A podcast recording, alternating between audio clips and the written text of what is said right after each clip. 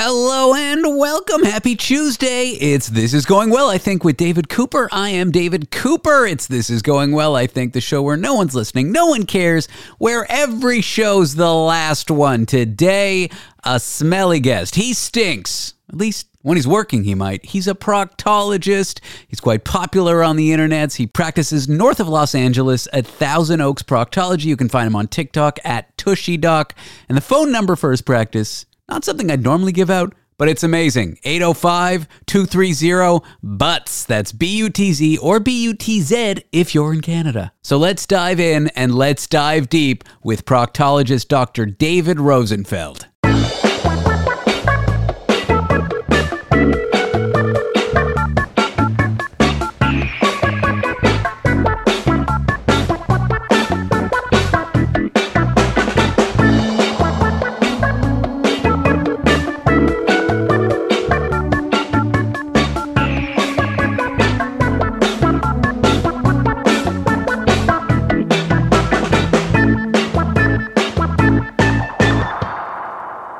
Hi, David. Hi, David. Dr. David Rosenfeld. Thank you for doing this. Sure. Thanks for having me. I am thrilled, to say the least, to have you here.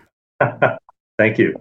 You look like a very young man, like in your early mid mid twenties. Oh my God! Uh, I don't know if you're hitting on me, but it's working. I'll tell you that much. I am 37. Okay. Wow. How long have you been doing butt stuff? Uh, since '97. Wow. Yeah, 20, uh, 27 years now. Why does one go in this field? I feel like that's a question you get a lot. Uh, and please don't just say it's for the money. But I, I do know that proctologists can do well. But w- why does one go in this field? It's my number one question. I know. And I'm sure you're sick of answering it, but I'm sure every time you answer it, the person is fascinated.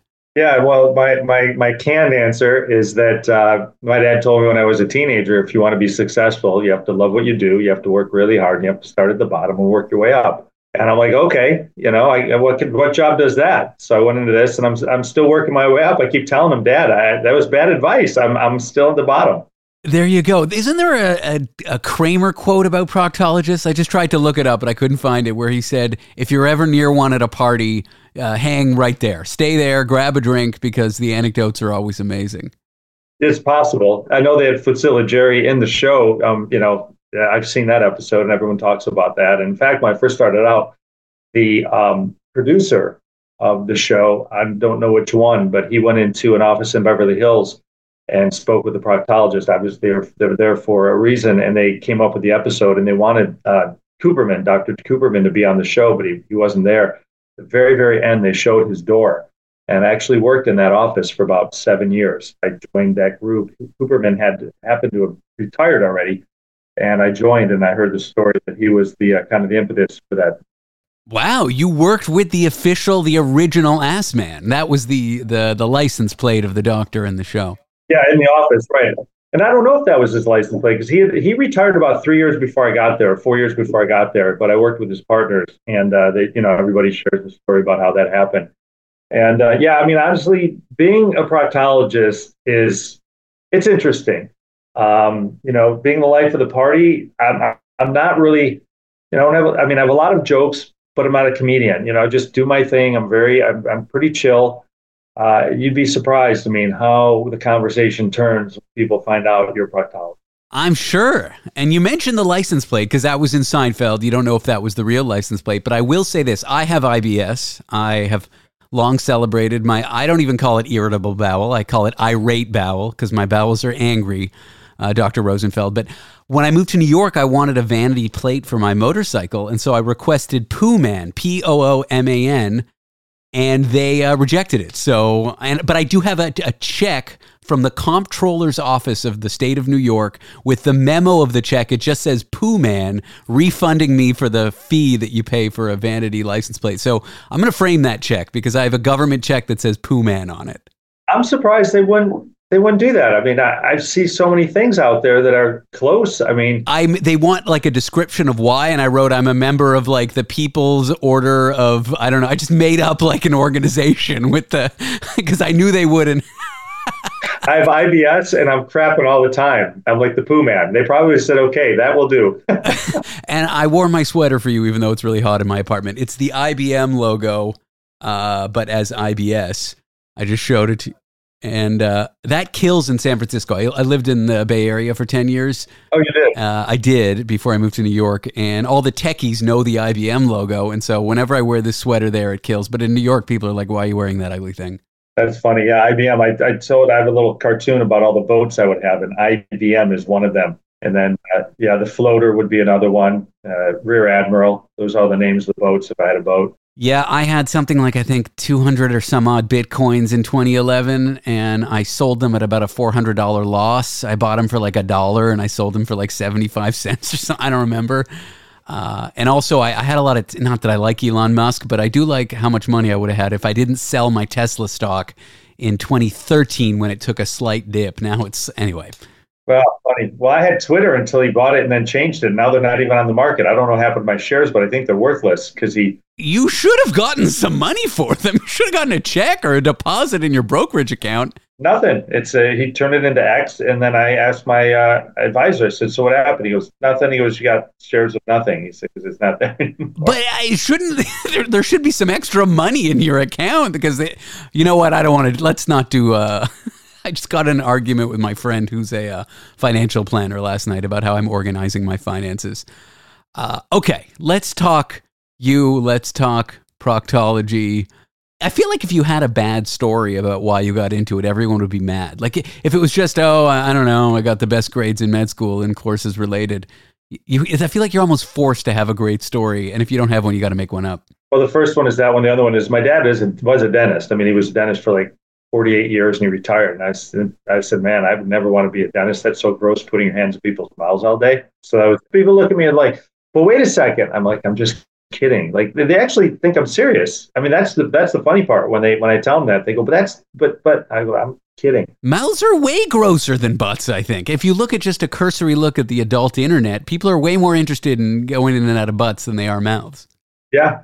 I don't know. So I, you know, I've got, I have all of my answers, but I mean, the real one is just better lifestyle. And it was, it was true. I mean, I definitely have a better lifestyle being a proctologist than I would a general surgeon or thoracic surgeon or any of the, you know, the specialists. So um, that was really the main reason. And, and uh, I don't take call anymore. I don't even do major colorectal surgery, which I trained to do. I just do proctology. So I'm truly a butt doctor. Um, I was thinking of getting a plate that had like butt MD on it or butt doctor, but I just left it alone. Well, the disappointment when my plate was rejected. So, uh, yeah, I don't want to put you through that. No, I wouldn't. I wouldn't want to be rejected by the DMV out here. Okay, so let me let's go through some of these things my producer wanted to talk to you about. Uh, in particular, I was watching one of your videos on fecal impaction. You want to walk me through what that is and why I should be worried about it? So, uh, th- well, thanks for watching the video. David. I really appreciate it. I mean, they're great videos, and and honestly, Tushy Doc, I couldn't say no. I am, you know, just real quick. My mean follower is 55 and, and, and older, and 75% are women. Interesting. So it's very interesting that my demographic is 55 years years young and women. So I'm very, I'm very blessed. I don't I don't it doesn't surprise me because I feel like men are idiots. We don't care about our health. We're like we're fine. Whereas women are smart. They're like, okay, I should know about my health and I'm trying to get the younger generation. I'm thinking all these kids, I mean, it's all about farting and pooping. I think they'd be like laughing left and right and sharing the videos. But it'll happen when it happens. But fecal impaction is um, so impaction is when something gets stuck in an area and the rectum is the last part of the colon. Um, it's a pretty muscular organ, and uh, it's it's a reservoir. Basically, like the bladder is a reservoir for urine, and it just holds urine. And as the bladder gets distended, it hits a certain point where it signals the brain, okay, that's enough. The brain says, okay, I got it, and it fires the nerves. And the bladder contracts and pushes urine out. It's the same thing with the rectum and the anus. When the rectum gets distended to a certain point, it triggers the brain. The brain says, okay, it squeezes the rectum and you get the urge to go to the bathroom and all the stool comes out. If we get constipated, uh, the one thing that the colon does, its main job, its main function is to suck water out of the colon for the body because the body needs water. So it's a dehydrating organ. And if you get if we get a little constipated and the stool sits in the rectum, the rectum is still absorbing water. So the stool gets a little bit harder and a little bit harder and firmer, and it becomes bigger and it gets harder to go through the narrow opening of the anus. And even though the anus can open pretty wide, when when it gets impacted, it's just too big to come out. Then the hard part is that one, there's cramping inside the rectum. So the rectum's squeezing to get the stool out. Okay. And the anus on the other end is squeezing, saying, Oh, no, no, no, no. I know it's coming out, and there's no way I can handle that volume of stool. It's just going to rip. I, I don't want that. So it's like having two ends of a blown up balloon. You're squeezing one end and you're squeezing the other end, and in the middle, there's a lot of pressure, and it causes tremendous pain in the pelvis. Also, the problem patients have is the only stool that will come out is liquid stool. So when liquid stool comes down, it goes around that impaction along the lining of the bowel and it gets to the anus and it just comes flowing out because you can't hold it in. And now this liquid stool, which is like battery acid, is pouring all over the anus basically, you know, all day. And it really starts to burn the anal skin, which causes pain, which causes spasm. And then the rectum and the anus are both spasming. It's just really a nightmare. I'm having like, what is it called? Like empathetic pain? Like I feel the pain as you describe it. Yeah, it's really harsh. I mean, if you and, and, and anyone who's had IBS and who's had gas pain, so you get this really bad gas pain. It's kind of a crampy in your abdomen, and it's just a little bit stuck, and it's just like whoa. I mean, it's like that kidney stone type pain. It, it really hurts. It, it, can buckle people over. Um, now, when patients don't go to the bathroom and it remains impacted, it gets so tight in the rectum that the rectum lining starts to die. It becomes what's called necrotic. And the lining gets so weak that the liquid stool will seep out into the pelvis, and that can cause um, peritonitis and or and an abscess or even feculent peritonitis, where so much stool leaks out, it's all over the abdomen. Is this life threatening? It is life threatening. Absolutely, people get really sick when the rectum perforates and all that stool comes pouring out, and it's a tough operation to get into because there's stool everywhere, and those patients would require a an ostomy or a, a colostomy for a while. Um, but yeah, so when they come into the office, they'll tell me the story. I know exactly what's going on. And what we do in the office or the emergency room, uh, if they go there, is to basically do a digital exam, do a rectal exam, put a finger in, you feel the firm stool, and just use your finger to break up the stool into pieces and pull it out, you know, piece by piece until you work the big the bolus, that large bolus of firm stool out, and then a few enemas, the rest of it comes out. And I will tell you, um, as far as a satisfaction score, I'm feeling just like I was feeling the pain when you described it. I'm feeling the relief right now. They, yeah, they'll they'll they'll rate it a 12 out of 11. I'm, I'm a 12 out of 10. I, I when I'm done and they they use the restroom and they sit in the chair. Now their bottom's sore, obviously. The anal skin is pretty pretty tender, but you can just see the look on their face. I mean, they come in in pain and agony, and just their eyes are just they're sullen. They're just so down and out. Um, when they're they're leaving. Their shoulders are, you know, their head is up, their shoulders up. They're they're smiling. I mean, I get hugs from all the patients. They're just they're so blessed, and I'm blessed. I mean, I'm the one who's blessed. I think more than they are. I mean, I have it's a gift of being able to help them out of a really bad situation. But that is the one thing that really turns people around very quickly. Wow. The fact they come in and trust me to do it.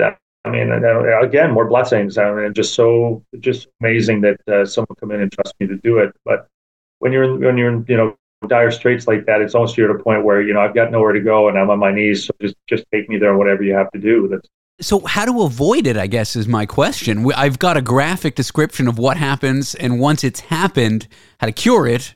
But how do I avoid it in the first place? Right. Well, I tell patients is if you don't, if we don't have a bowel movement for 24 hours, then take a gentle laxative that quick? So if I'm not pooping once a day, a gentle laxative? Pretty much. I mean, if your if your habits every day, it's fine. But if your habits every day, and let's say you go eight o'clock every morning, and you don't go that whole day, you know, wake up the following morning and it's really not there, then the, the second day start taking a gentle laxative because that constipation, just you, you wait two days, it gets a little bit worse. So if you're typically an everyday person and you go you go a full day without having a bowel movement, the following day take something to help you go. If you didn't wake up and have a bowel normal time. A lot of people drink coffee. Caffeine's a stimulant, so they don't have they don't have issues um, because of drinking caffeine. Uh, prunes will help. Um, as far as you know, if you haven't gone to the bathroom, try prunes. Milk of magnesia is a good one. Senokot is a gentle laxative uh, that works really well. So there's some, so those are some of the gentle ones. And if nothing works over a couple days, then go to something stronger like Dulcolax. So watch watch out for it early is what I'm hearing. Don't let a week go by until it's a, a crisis. Correct. I mean, some people go three or four days and they haven't gone. That's when things start to really get you know get difficult because the stool's now a little bit too hard for them to go. And I have patients who've done it themselves. They said I had to put my finger in and pull out the stool, and they just knew in their own mind that this is what they were going to have to do. And then when they came in, they were feeling better, and I just made sure there was nothing left. And they did a really good job on their own. Yeah, my girlfriend, of course, hasn't ever done that because I would never admit to the fact that she once woke up in the morning distraught, went and got some suppositories and did it herself. That never happened. No. I recently got the first finger up the butt, not in a sexual context, in a medical context uh, because I was complaining about a little bit of blood in my stool. And I later found out bright red is probably good because it's on the outside. It's the blacky dark brown where it's deep within the. Uh, and she said, I, my doctor, after doing an examination, she said I have a fissure. Uh, and I got tested for what was it? Celiac. I don't have celiac. I still have to do a stool test for Crohn's.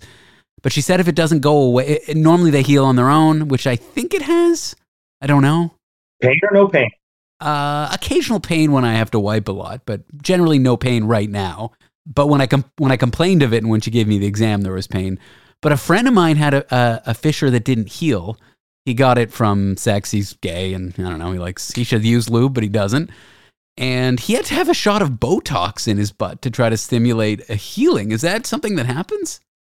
Correct. So, and, and I love all that we're talking about. This is what I do every day, all day. I'm going to go back to the bleeding. So, whether it's painful or painless bleeding, for me, any blood, any patient comes in with blood, uh, once he once it resolves, we get everything taken care of. I do recommend strongly if they're 20 years of age or older to get a colonoscopy. Oh God, it's not that I don't want to do it. I don't want to take the laxative the night before. That sounds bad, but I'll do it. I know I have to do it.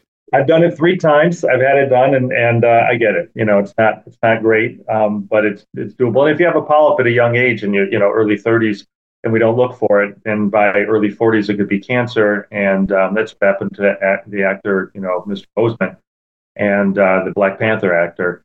Yeah, and I had a great uncle who had colon cancer. My grandfather had it. I mean, they had it into their 80s, but I, I, I okay. First thing is strongly recommended. Yeah. Okay. Polyps are very common in Americans, and colon cancer rates are going up. Well, I'm Canadian, so I don't have to worry about it. I hear you. Yeah, anybody who anybody living in this country after ten. Damn it. Okay, so I, I guess I should move back home. I've been in the U.S. 12 years, so I get, okay, fine, keep going. You're the you're the risk. You're the same risk. So no, these are all great points. I mean, they're really good points. Someone just moved here from another country that doesn't have a high risk of colon cancer. It's a problem. I don't typically do much, but if they've been here 10 years, then the risk goes to the country of origin that you're, you know, you're living in for that period of time. Um, and a fissure is an anal tear that really causes sharp pain. So when people have a bowel movement and it feels like their skin is tearing, that's exactly what's happening. It's like a split lip. L'chaim. It'll hurt all day. Um, it'll bleed. The blood will drip in the bowl. That's a fissure they will heal on their own. Uh, there's a special ointment I usually give people, and then having them add fiber. Uh, hemorrhoids are, you know, you're right. Bright red bleeding fissures, hemorrhoids. It's toward the end of the of the um, uh, the basically the, the the large bowel, the anus. So when you get to the end of the of the intestine, the large intestine, the anus, where everything comes out, it's very distal or toward the edge. So that's where hemorrhoids and fissures are. So bright red bleeding is is typically better than the dark maroon stool or stool mixed in with the blood, like the old Goober's peanut butter and jelly that uh, I grew up with, you know, or black tarry stool, which is uh, more of an upper source for uh, cancer. Um, so yeah, those those are definitely uh, some of the things to look out for. Okay. I'm not. I, we didn't just have you on to solicit free medical advice. I promise. I mean, it was part of it, but not the only reason.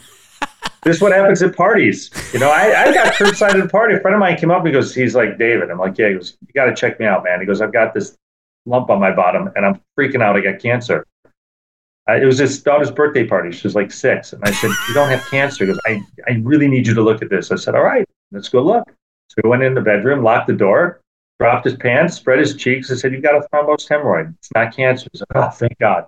Because I appreciate it. This is this is what happens when you're a proctologist. Did he take you to like Morton's or some nice restaurant afterward? He better have.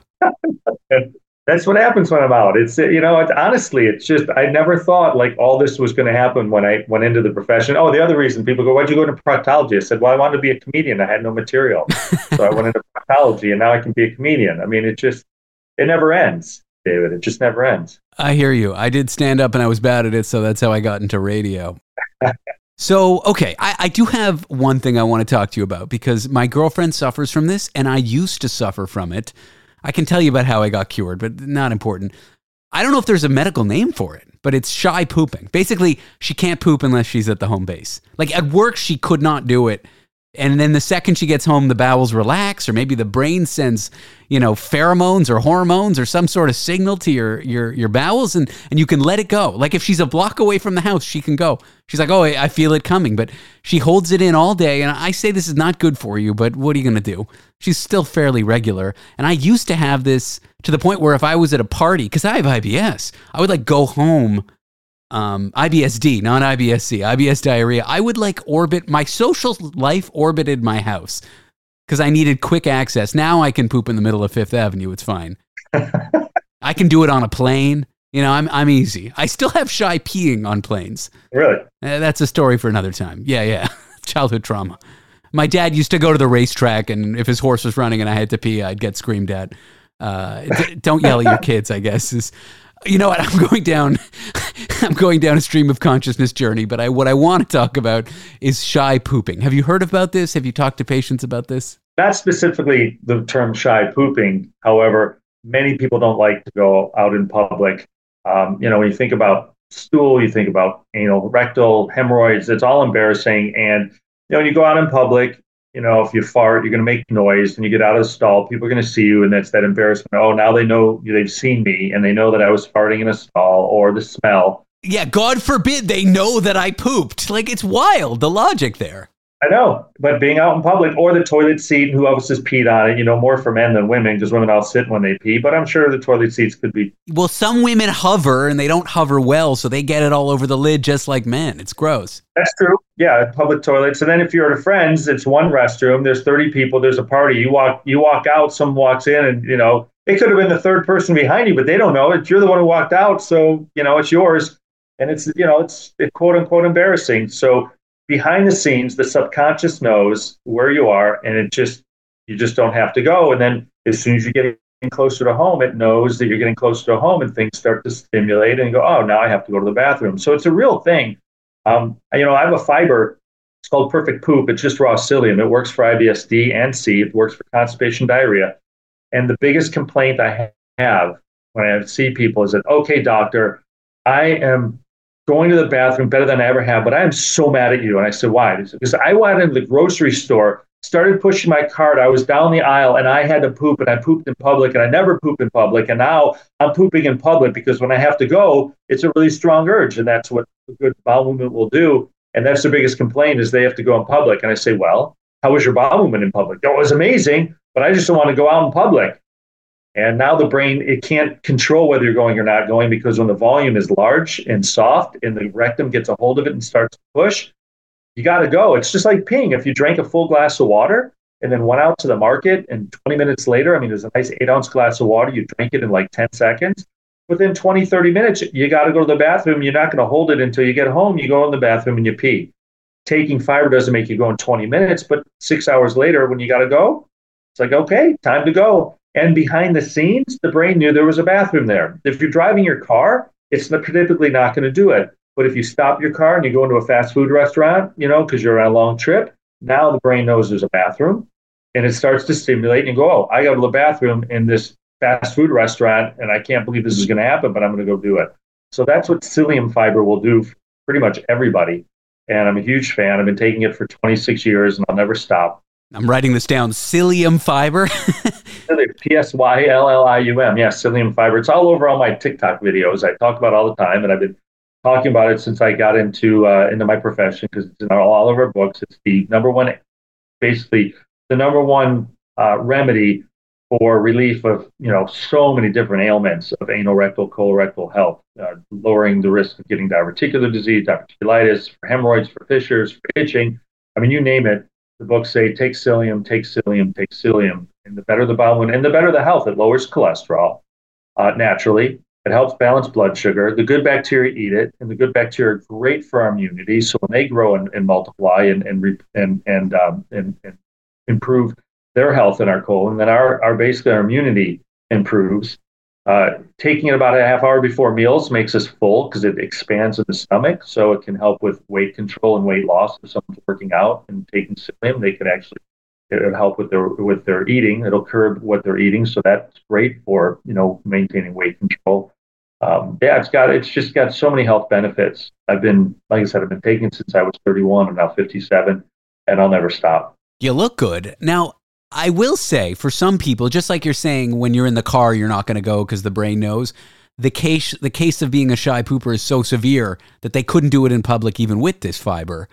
Um, and I think it's fine. But what my worry for these people, and what my worry is for my girlfriend, if she is in fact one of these people, is that like when you take a vacation at a friend's, you know, house, a cabin with only one bathroom and six people there, or when you're traveling and you're un- in unfamiliar, perhaps adversarial pooping conditions, you're going to end up holding it in for five, six, seven days and have all kinds of problems like the impacted stool that we're talking about. And so I worry for her. Sure. And I mean, one of the things is, again, the psyllium fiber drink a lot of water and that will stimulate it. And if not, and I tell people when they're traveling, that's the number one way to get constipated because that's really where the brain kicks in.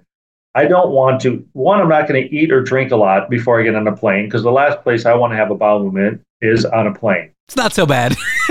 one for you, for you, yeah. I mean, yeah, I hear you in that a one foot by one foot square box. People don't. It's even hard to sit, you know, let alone you know stand and pee. You know, sit and go to the bathroom. It's not so good, but it's not so bad. So, and then by the time you get to where you're going, maybe it's a two three hour flight, and then you have to get you know get to the Uber or get your Lyft or get, get your rental car, get to the hotel. I mean, it, it could be a 24 hour period before you actually you know, get to a bathroom and they get constipated. So I tell them, take your fiber, drink water, and take some, uh, take some uh, gentle laxative with you, like Senokot, and just have it. So when you get to the hotel, you can take it. So for people who, you know, really have a difficult time uh, having bowel movements in other, you know, bathrooms besides their own, the shy poop, having a gentle laxative with them so they can take it and they will go to the bathroom in someone else's home because it is important. You're right. You don't want to hold the stool for four or five days because it gets large and firm and hard and makes that much more difficult to come out in the future, which risks hemorrhoid issues and fissure issues. And again, as you said, very, you know, uh, very well said, the, the fecal impaction. Yeah. And another thing I'll say, you mentioned earlier people are shy to go at work maybe because the people in the bathroom will know that they pooped. And I don't see it like that at all.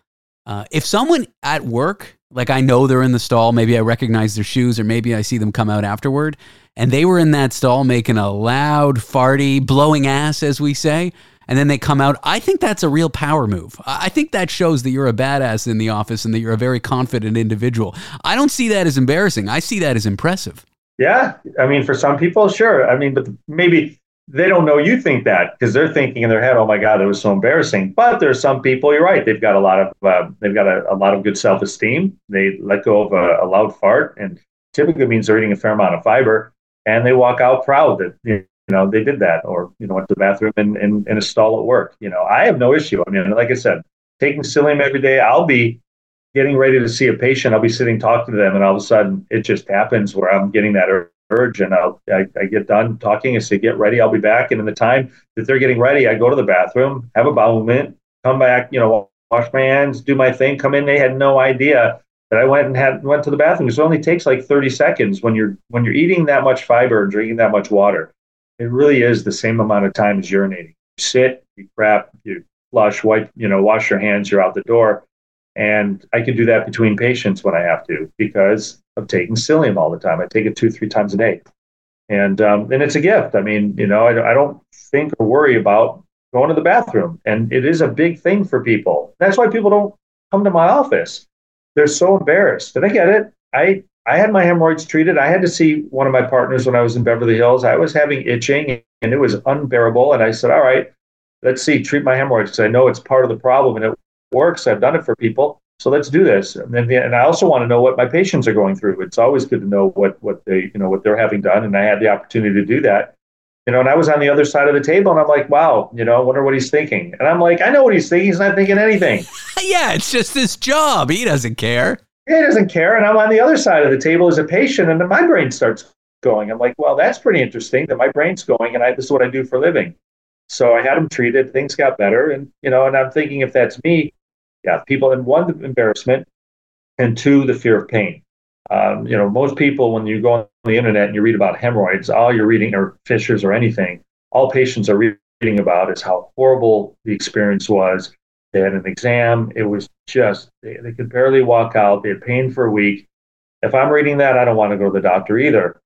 After patients see me and they had zero pain, they're like, wow, I mean, that was great. I thought it was going to be so painful.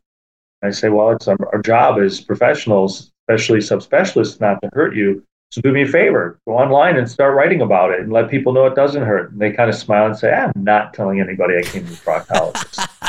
Not a chance. And I'm like, well, that's why we're the Rodney Dangerfield of all the professions. I mean, we get no respect. I mean, no one will talk about us, you know. I mean, they'll talk about everybody, their hairdresser, their dentist, you know, the plastic surgeon that, that did their plastic surgeon, talk about everybody but not the proctologist. I love it. Let's talk a bit about your practice. Uh, I don't normally give out phone numbers on my show, but I love the phone number of your practice. It's 805 230 BUTS. B U T Z.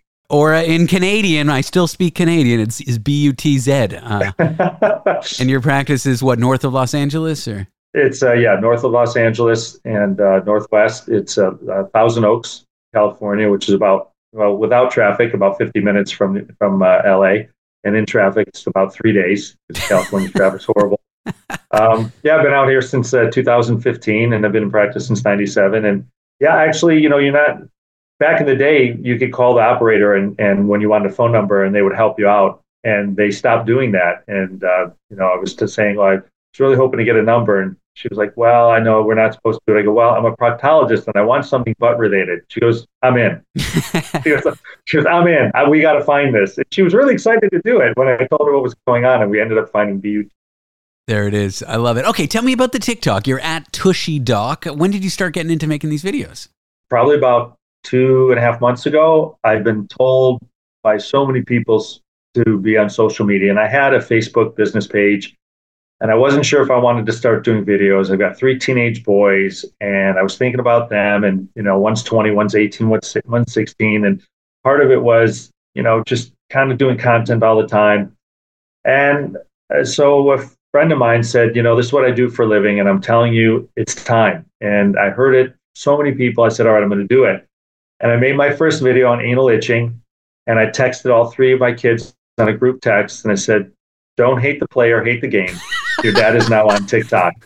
And I, I, I shit you not, within, I think, a millisecond, my middle son texted back in all caps Dad, do not post anything. That's how you knew you were on the right track. yeah. He's like, don't post anything. Oh, too late. I already posted. And I mean, I'm not going to text that quick for my kids. I usually text them and I don't, they ghost me. I mean, they, you know, they're teenagers. They don't want to talk to their dad. And I texted that and within a millisecond, it's like, do not post. But they're watching and they actually comment. My son said, wow, dad, you have 6,000 followers. I'm impressed, you know? And um, so that's how I got on. And I just, to me, it was just about disseminating information. When I talk to patients, I just say, look, I am a professor, you know, and I'm here to teach anybody who comes in about you know what's going on in their body, uh, how to get better, how to stay healthy in the realm of colorectal, and you know that to do a colonoscopy if needed.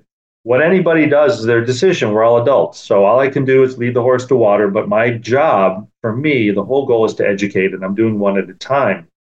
So when I'm on TikTok, and I've you know there's like 10,000 views on a video, I'm thinking, wow, I may have helped someone in there with whatever issues they were having and that to me was all it was about. It is if I get this information out there, people people can be healthier in their in their colorectal anorectal health, which is it's a big thing. I mean, when your butt hurts, it's debilitating. Oh, believe me, I know, I know. People don't want to go to work, and you know it's hard to work. It's hard to go out. They don't want to be with friends. It, it's just really just stuck, and it is so difficult. And um, if we can avoid the problems by having better bowel movements and just a healthier, you know, diet, healthier life, it just it helps. So that that's how I got onto TikTok and and then uh, Instagram. And uh, yeah, Tushy Doc was something my and I have two amazing women in my office, and they said you need to call the people that your your your followers something, and they came up with Tushy Team. They said yeah, they should be the Tushy Team. I said okay. So I have the Tushy Team and the Tushy Doc, and I'm having a blast. I mean, I really enjoy it. I love I love getting the information out there. I do a few spiritual videos here and there as well because I'm big into spirituality and and uh, self introspection and just trying to change. You know, every day be a little bit better today than I was yesterday. And um, that was that was really big for me. That was a journey that uh, that I've been on for about eight years, and it, it's been huge. It's helped my practice. It's helped me see what I do differently. It helps me see my patients differently. I'm way more empathetic than I used to be. Well, now I got to ask. I wasn't going to, but what what sparked the spiritual journey from eight years ago? Um, well, so the joke is that you know the difference between God and a surgeon. Surgeons exist? No, sorry. What was it? Yeah, God knows he's not a surgeon. right? So big egos. So I just had a big ego. Life was kind of miserable, and um, I did a lot of couples therapy with the boy's mom. And then uh, one day, one of the therapists said, "You know, I think you need to go into a 12 step. You need to go into a 12 step program called Al-Anon." Uh, he said, "You know, in your life growing up, and you know, all all kids grow up with a little bit of trauma in their home, and you know, the way the behavior was, what I was saying." He said, "I think you, I think you'd benefit. There's a lot of guys that are struggling, and they do this, and they do really well." And I said, "Okay." So I went in, and I realized that it was just it was all spiritual. It was just all about getting your ego. And you know, I listen to these guys that you know that would say, "Man, my brain's the problem. It's my thinking." You know, and I started. I was really listening, and and um, you know, the way I see it, my high power, I call God, puts me everywhere I need to go. And many years ago, one of the uh, chairmen, uh, the chairman that actually trained me in colorectal, Bob Beart, he was one of the premier colorectal surgeons in the world.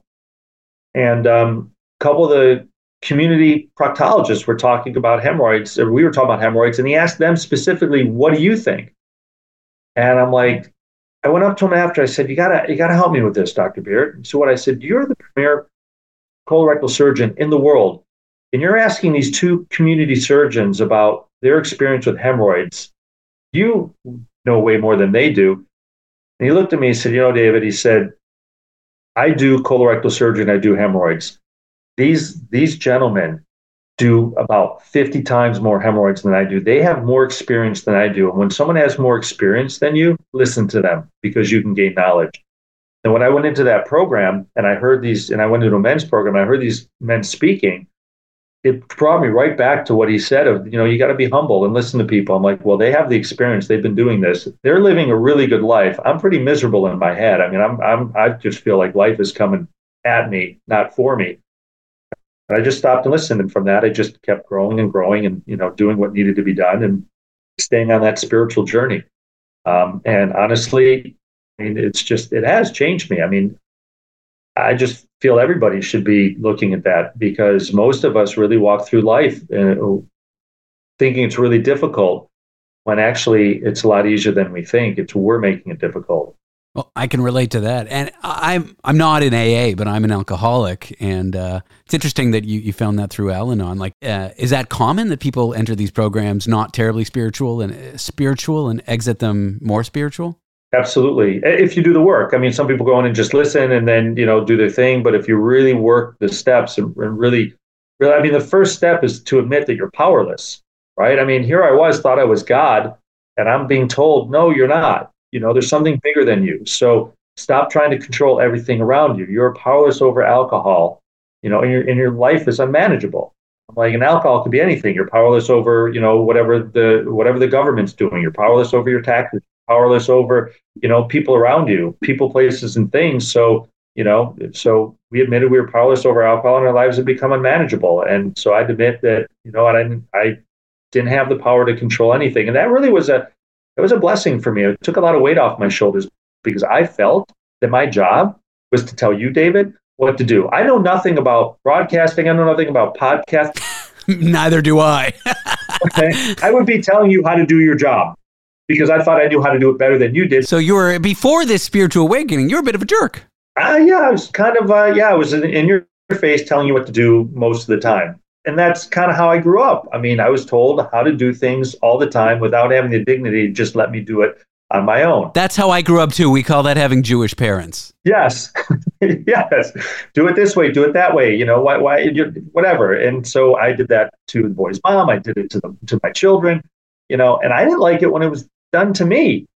I didn't like being told what to do all the time. It stripped me of my dignity to do it on my own. And what was interesting is, you know, I mean, you live on your own, you're out, right? And then you get back with your parents and they're telling you what to do. It's like, you're not telling me what to do when I'm away. You trust me to do it. But for some reason, when I get home, I, I can't make a turkey sandwich the way you want me to, you know? And it's for me. It's not even I'm making it for you. I'm making it for me. And you're telling me how to, how to do this and how to do that so that was that was a lot of it and and and definitely i mean i chose a profession oh my gosh uh, one most people have a negative voice in their head because of how they were brought up we can't do anything right so we become a failure in our own mind we feel a lot of shame we feel a lot of guilt and that kind of comes out to other people so i take out my inner pain hurt people hurt people so i then come after you and hurt you and insult you and I'm sarcastic and make you feel bad. I know this cycle well. I, am failing to see the connection between spirituality. I guess just this idea that you're not the center of the universe. Correct. And then knowing that something else is, and then surrendering to that, saying, "Hey, you take care of the problem." So you know, when someone comes up and says, "Hey, you know," they're not they're not asking you. They're just, "Hey, I'm having this problem, and you know, I, I I'm struggling. I don't have any money, and um, you know, I can't pay my bills." and you know you're listening to them and they're just kind of venting and they don't have a job right? They're not working. They don't have a job. They don't want to look for a job but they're complaining they don't have any money. And you get to sit and say wow that must be really difficult. Do you need anything from me? No I, okay good well what do you think you're going to do i don't know i don't know what i'm going to do but you know it just really stinks and they go i hear you it really stinks versus well, if you just got a job, I mean, what's your problem? And just go get a job and you'll have money. And I'm, you know, and I'm telling them what to do and how to do it in a really condescending way. Yeah, rather than being, uh, they're really just looking for someone to listen, and instead you're trying to explain to them how they could do it differently. Right, because I'm not, I'm not their higher power, and I can ask them, "Do you want my experience?" I ask my kids that all the time now. They'll come to me and start talking about issues they're having either with their brothers or at school. I can say, "Well, that really sounds really difficult. You know, what are you going to do?" I don't know. I said, "Do you need my experience with that?" Do you need anything from me? They go, no. I say, okay, I appreciate you letting me know. And then with the time that they do ask for your experience, it's actually welcomed advice. Exactly.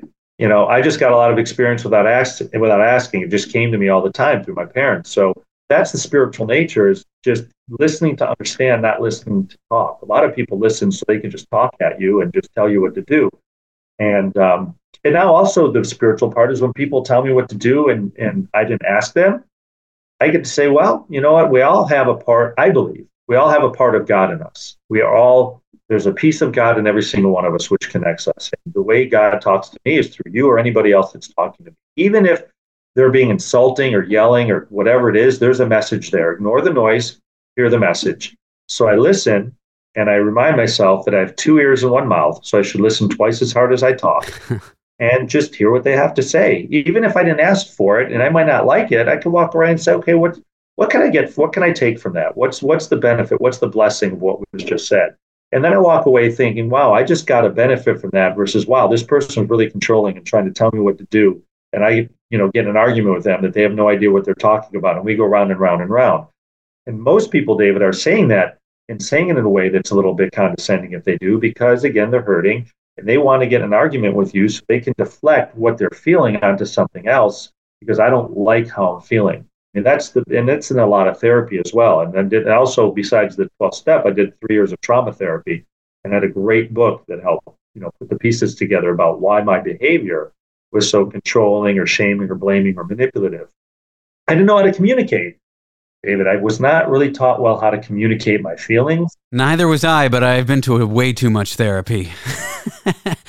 David, I'm so glad I asked you about the spirituality thing. I love how this interview went. The first half is just absurd, talking about all kinds of things about the butt, and then we went deep. I really appreciate you coming here and, and being here. Funny. we went deep. we did like a colonoscopy. Pun I'm going to say intentional, even though it wasn't. Uh, we did go deep. Uh, okay, I got to ask you though, what's the weirdest thing you've ever found in someone's butt? A vibrator. I, it's always the vibrator, isn't it? it's, it's true. It, it, was um, it was a long time ago, and a gentleman came to the ER, and I got the call that um, you know he, he was with his uh, his partner, and uh, he just admitted it. Yeah, it's there, it's stuck, and um, you know I, you could hear it with the stethoscope, and um, yeah, it was on. It was still on actually. It had been on for about nine hours. Oh boy, nine hours.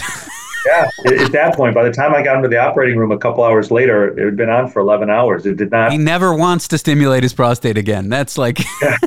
uh, if you're going to use toys in the butt, they should have a, either be very long or have a very wide base. That's my advice to people. That's true. Or I, I, I've shared with people, you know, get a very heavy, like forty pound um, fishing line and tie it on. 40 pound test. 40 pound test, 80 pound test to tie it out so you can pull it back. But the thing is, it's going in, it's going in with a narrow end, and then the, the, the base is flat. And then when it gets up on that angle, it's really hard to get it down and out around the the the, the, um, the sacrum because the sacrum is now it's in an angle where it's kind of going. Oh, you're hurting me. I know, and so we got. I mean, I got very lucky. I was able to get it out in, in the OR when he was relaxed, and um, so that that was one. And then someone came into my office with a like kind of a a keychain ornament, kind of like a little light um, you know, he and his wife were playing around, and and uh, that one was a lot easier. I could feel it. It was it was moving around, so I just gave him an enema and said, "Don't come out when you go to the bathroom." Gave him some kreplach and told him to shut up. don't don't flush because I don't want you to flush that and plug the toilet. But so those are those are you know a few of the things. Well, I'm glad I asked, David. I'm going to let you go. Thanks so much for doing this with me. It was a lot of fun. Sure, I appreciate it. David, thank you so much. All right. And folks can find your fantastic videos at Tushy Doc on TikTok. Thank you.